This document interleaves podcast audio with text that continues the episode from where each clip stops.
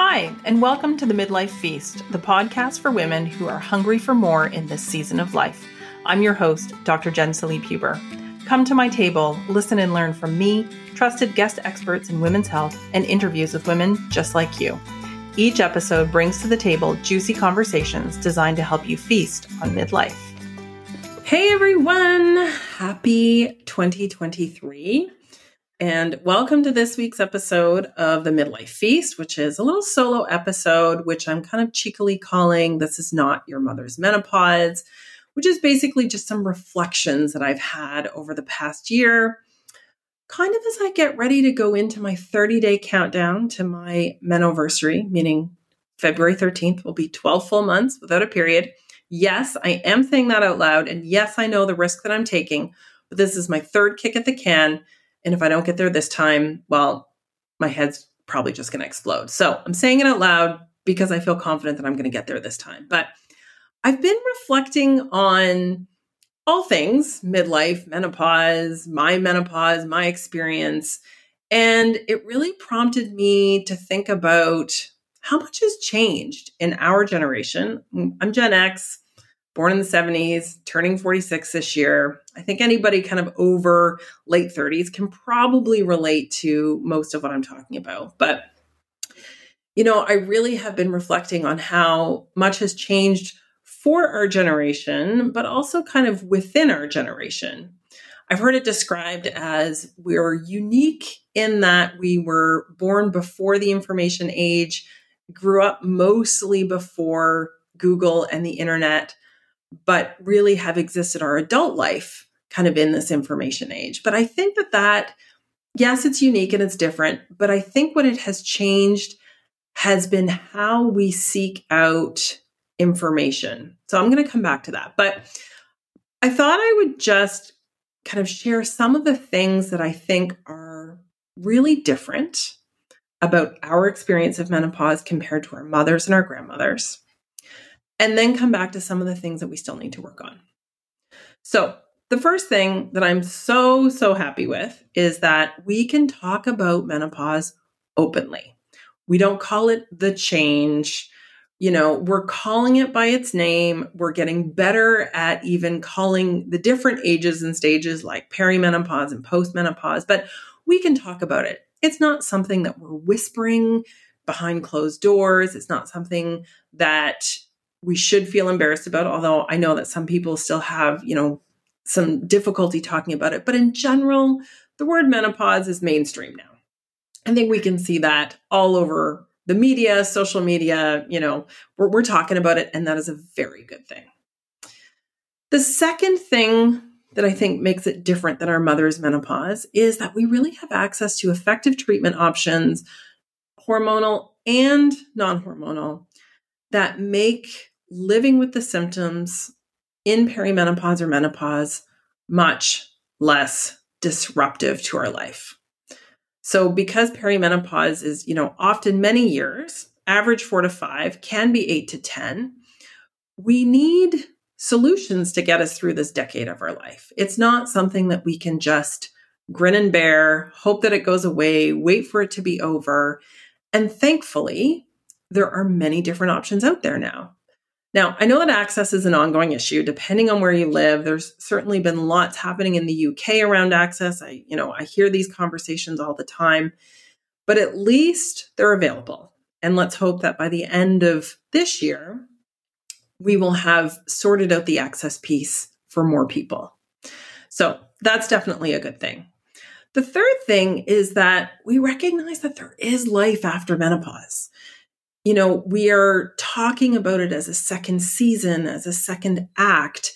And there really is a lot of good in this season of life. Now, every time I say this, because I've talked about how I'm so thankful to be where I am, I'm so thankful to not be in early perimenopause. I'm so thankful not to be a you know a teen or a tween or you know I love this stage of life it's not always easy. There are things that I would trade, but I, in general, I love it. And I feel like it is one of the best seasons of my life. And whenever I say that, even though there are lots of people who share that same feeling and opinion, I know that there are a lot of you because you reach out to me and you tell me, hey, actually, this season sucks. And I don't believe anyone who says otherwise. And I don't even understand how it could be a good thing. All of these changes are happening. They're making my life miserable. Why would that be a perk? Those aren't the perks. The perks are not heavy periods and mood swings and hot flashes and body changes. The perks are what come from the confidence that you can tap into when you get that, when you get there. I don't know how else to describe it, but most people describe it as you kind of arrive at a place where you just feel more confident and comfortable in your own skin, even if you recognize that it's not the skin that you've been in, meaning that your body has changed how it looks, how it feels, how it acts, what it does and what it doesn't do. But getting to know that new you in this new season, in this new hormonal soup, can feel awesome. So believe me, because I'm not the only one saying it, but believe me when I say that it's possible. But at least we recognize that that is there is a life after menopause. We're not talking about it being like the end anymore. So the fourth thing is that because we recognize that this is a life stage, meaning that we're going to spend 30, 40, 50% of our life in postmenopause, we're taking postmenopausal health so much more seriously than we did even 20 years ago. It's no longer a reproductive afterthought we're thinking about bone health and heart health and brain health and all of these other pieces of the health puzzle that we can still influence post menopause. You know, we can still influence that trajectory of how long and how well we live in our postmenopausal lives. And so that is a really big thing because we know that there are some changes that happen as a result of the change in hormone soup that we need to be talking about. Things like cholesterol and blood sugar and bone health and strength and mental health and all of these things. And we need to be talking about them through the lens of postmenopause and not just the big picture women's health lens. So I'm really, really happy to see those things happening. And so when I was reflecting on, you know, those kinds of things that are different, outside of the really practical things, like I think period underwear is a game changer. Um, you know, that definitely wasn't something that was accessible in our mother's generations. But, you know, when I'm thinking about some of the big fundamental changes that change our experience, those were the things that, you know, kind of my top four that we could talk about it. There are treatments that we have access to. We know that life doesn't end with our period. And there are tools and people and supports in place to help us live a pretty great postmenopausal life. But there are still some things that we really still need to be working on. And the big one, I think, is preparing people for perimenopause long before it starts. The one thing that hasn't changed since I have been, you know, kind of in this space over the last couple of years is that there are still a lot of people, too many people, who have never heard the term perimenopause before their 40s, before they're in it, who have no idea what the symptoms are, who don't know who to look to or ask for support, don't know what the different treatment options are. And what happens is that they end up, you know, trial by fire, figuring it all out, either on their own or, or with a healthcare professional, and then feeling really angry that no one had discussed this with them. And I think that there's, I think that that anger isn't misplaced. Um, the the example that I use a lot is, you know, we prepare girls for puberty, we prepare women for pregnancy, we prepare, you know, families for when they have young children and we have those supports in place. We don't do anything from a public health perspective to prepare women for perimenopause. We don't prepare them for this decade long experience until they're in the thick of it. That needs to change. And it is changing a bit, but it hasn't changed enough. We need to be more of an advocate for that change on a system level. And we need to be openly talking about it more so that it is on everyone's radar. So, that I think is a big priority. But the next one also has to do with normalizing talking about the symptoms. So, yes, there are treatments, and yes, we're not calling it the change anymore, but we're still not really talking about the details of our experience in a way that normalizes it and helps other women to know that what they're going through isn't just happening to them. And I'm going to give you a few examples. So, one is about talking about heavy periods. So, I think everyone has heard that heavy periods are common, but I mean talking about like soaking through, you know, super pads and tampons two, three times a night, not being able to leave the house for more than an hour. And the reason why it's important to talk about it like that is because even though that's common, you do not need to suffer. And the number of women that I've talked to who have said, "Oh yeah, that's that's what my period's like, but I thought that was just normal. I just had to tough it out. I just had to wait for it to be over." No, you don't have to suffer through that kind of crime scene heavy period every few weeks, every month for sometimes a year or more. Normalize talking about that so that other women know that, oh, hey, when that happens, I need to go talk to someone about that. Let's talk about the brain fog in detail about how disturbing it is to not remember the thing that you've remembered every day for your life and about how it can feel like your brain is working through sludge or how it's difficult, more difficult to focus on things. Because what happens is that we start to worry that there's something really wrong with us. We worry that we're losing our memory. We worry that it's Alzheimer's. We worry that we're losing our minds.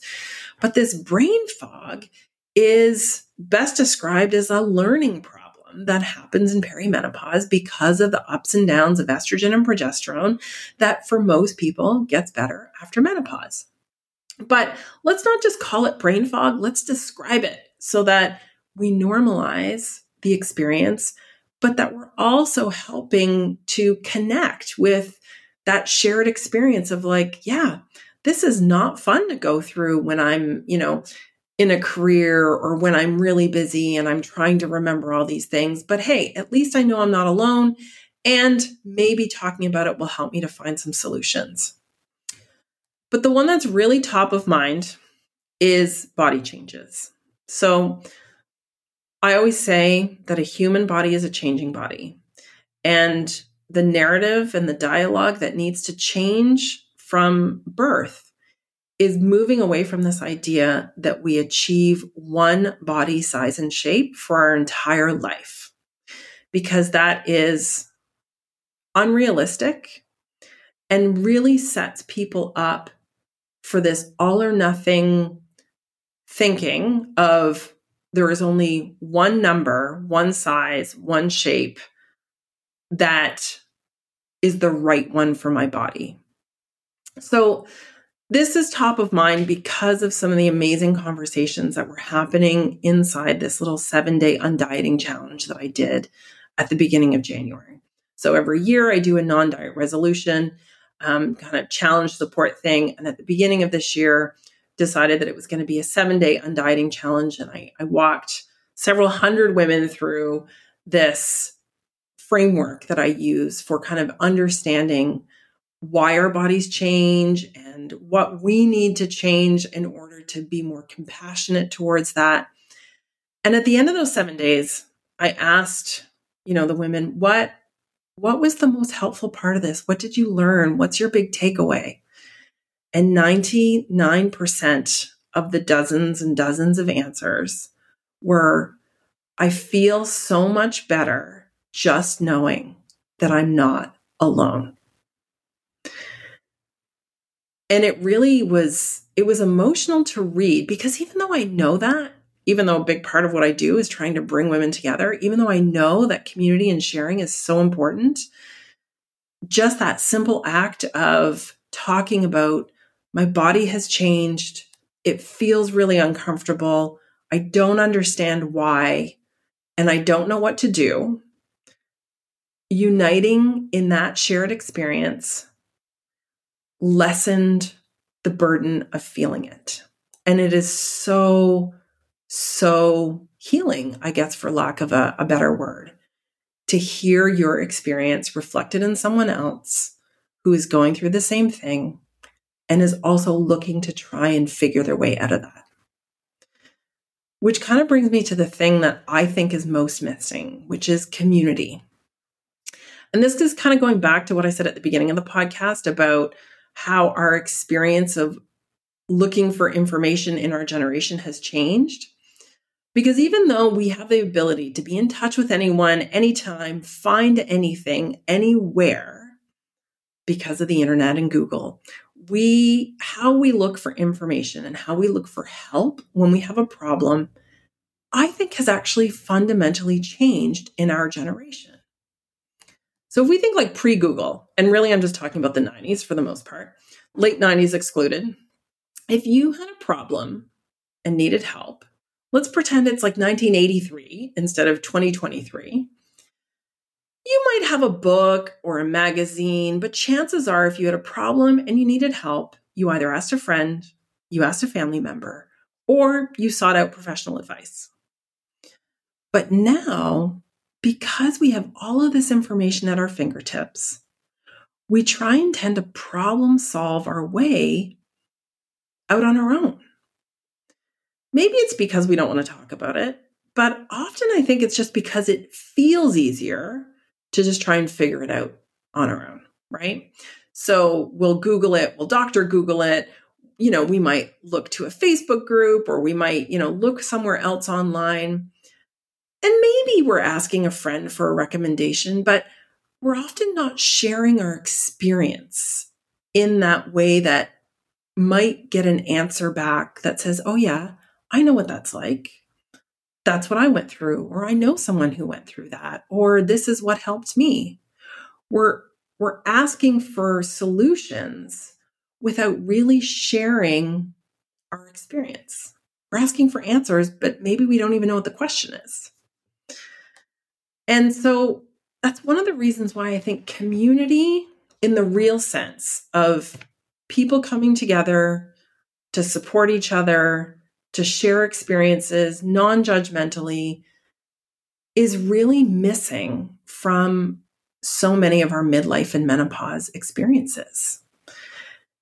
Because when we see our experience reflected in someone else, it helps us to feel less alone. It removes, I think, a lot of the shame that we sometimes feel, but it can also inspire us when we know that we're not walking that road on our own, right?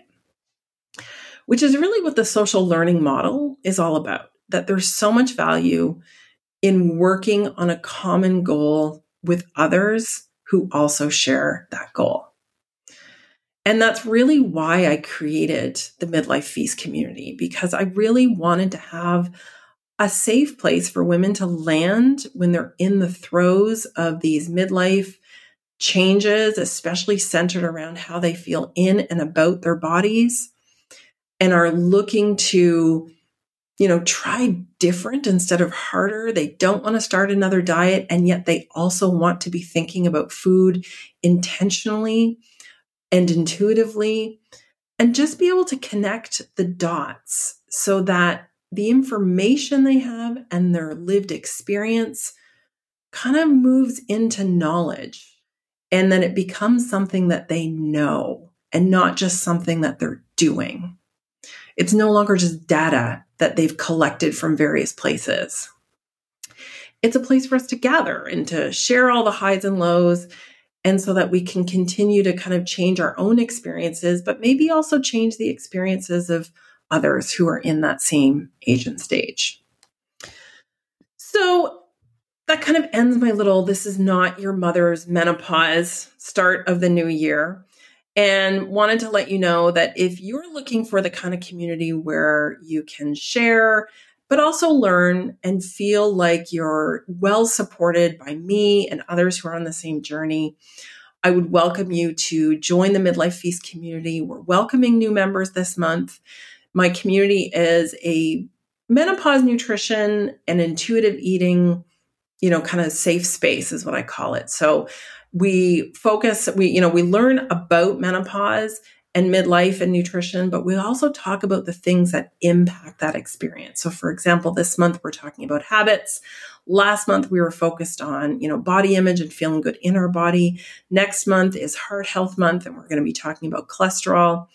And I love supporting not just the community aspect, but also, you know, making menopause nutrition feel accessible through a recipe library and just gentle nutrition, which is one of those core principles of intuitive eating that I just love helping women to incorporate at this age and stage. So if you're interested, you can check the show notes. You can head to menopausenutritionist.ca and learn more about the community. You can join anytime, you can cancel anytime. It's meant to be an easy place for you to come and stay as long as you need and find community with us. So, with that, I wish you a great 2023. And um, I'll be back next week with regular ep- episodes starting for another 12 weeks. I've got some great great guests coming in, and um, and I can't wait to share all of them with you. And starting with Jen Messina, who's a dietitian. Uh, next week, her episode is coming out on Monday, which is going to be talking about how do we change, how do we get diet culture out of the house. So this was a frequently requested topic because it comes up so much. Whether you have kids or nieces or nephews, or even just younger people around you, how do we change the conversation for them so that we're really shaping a different reality for them? So that's a really great episode packed with really practical tips. And, um, and I know that you'll enjoy that one. So for now, have a great day.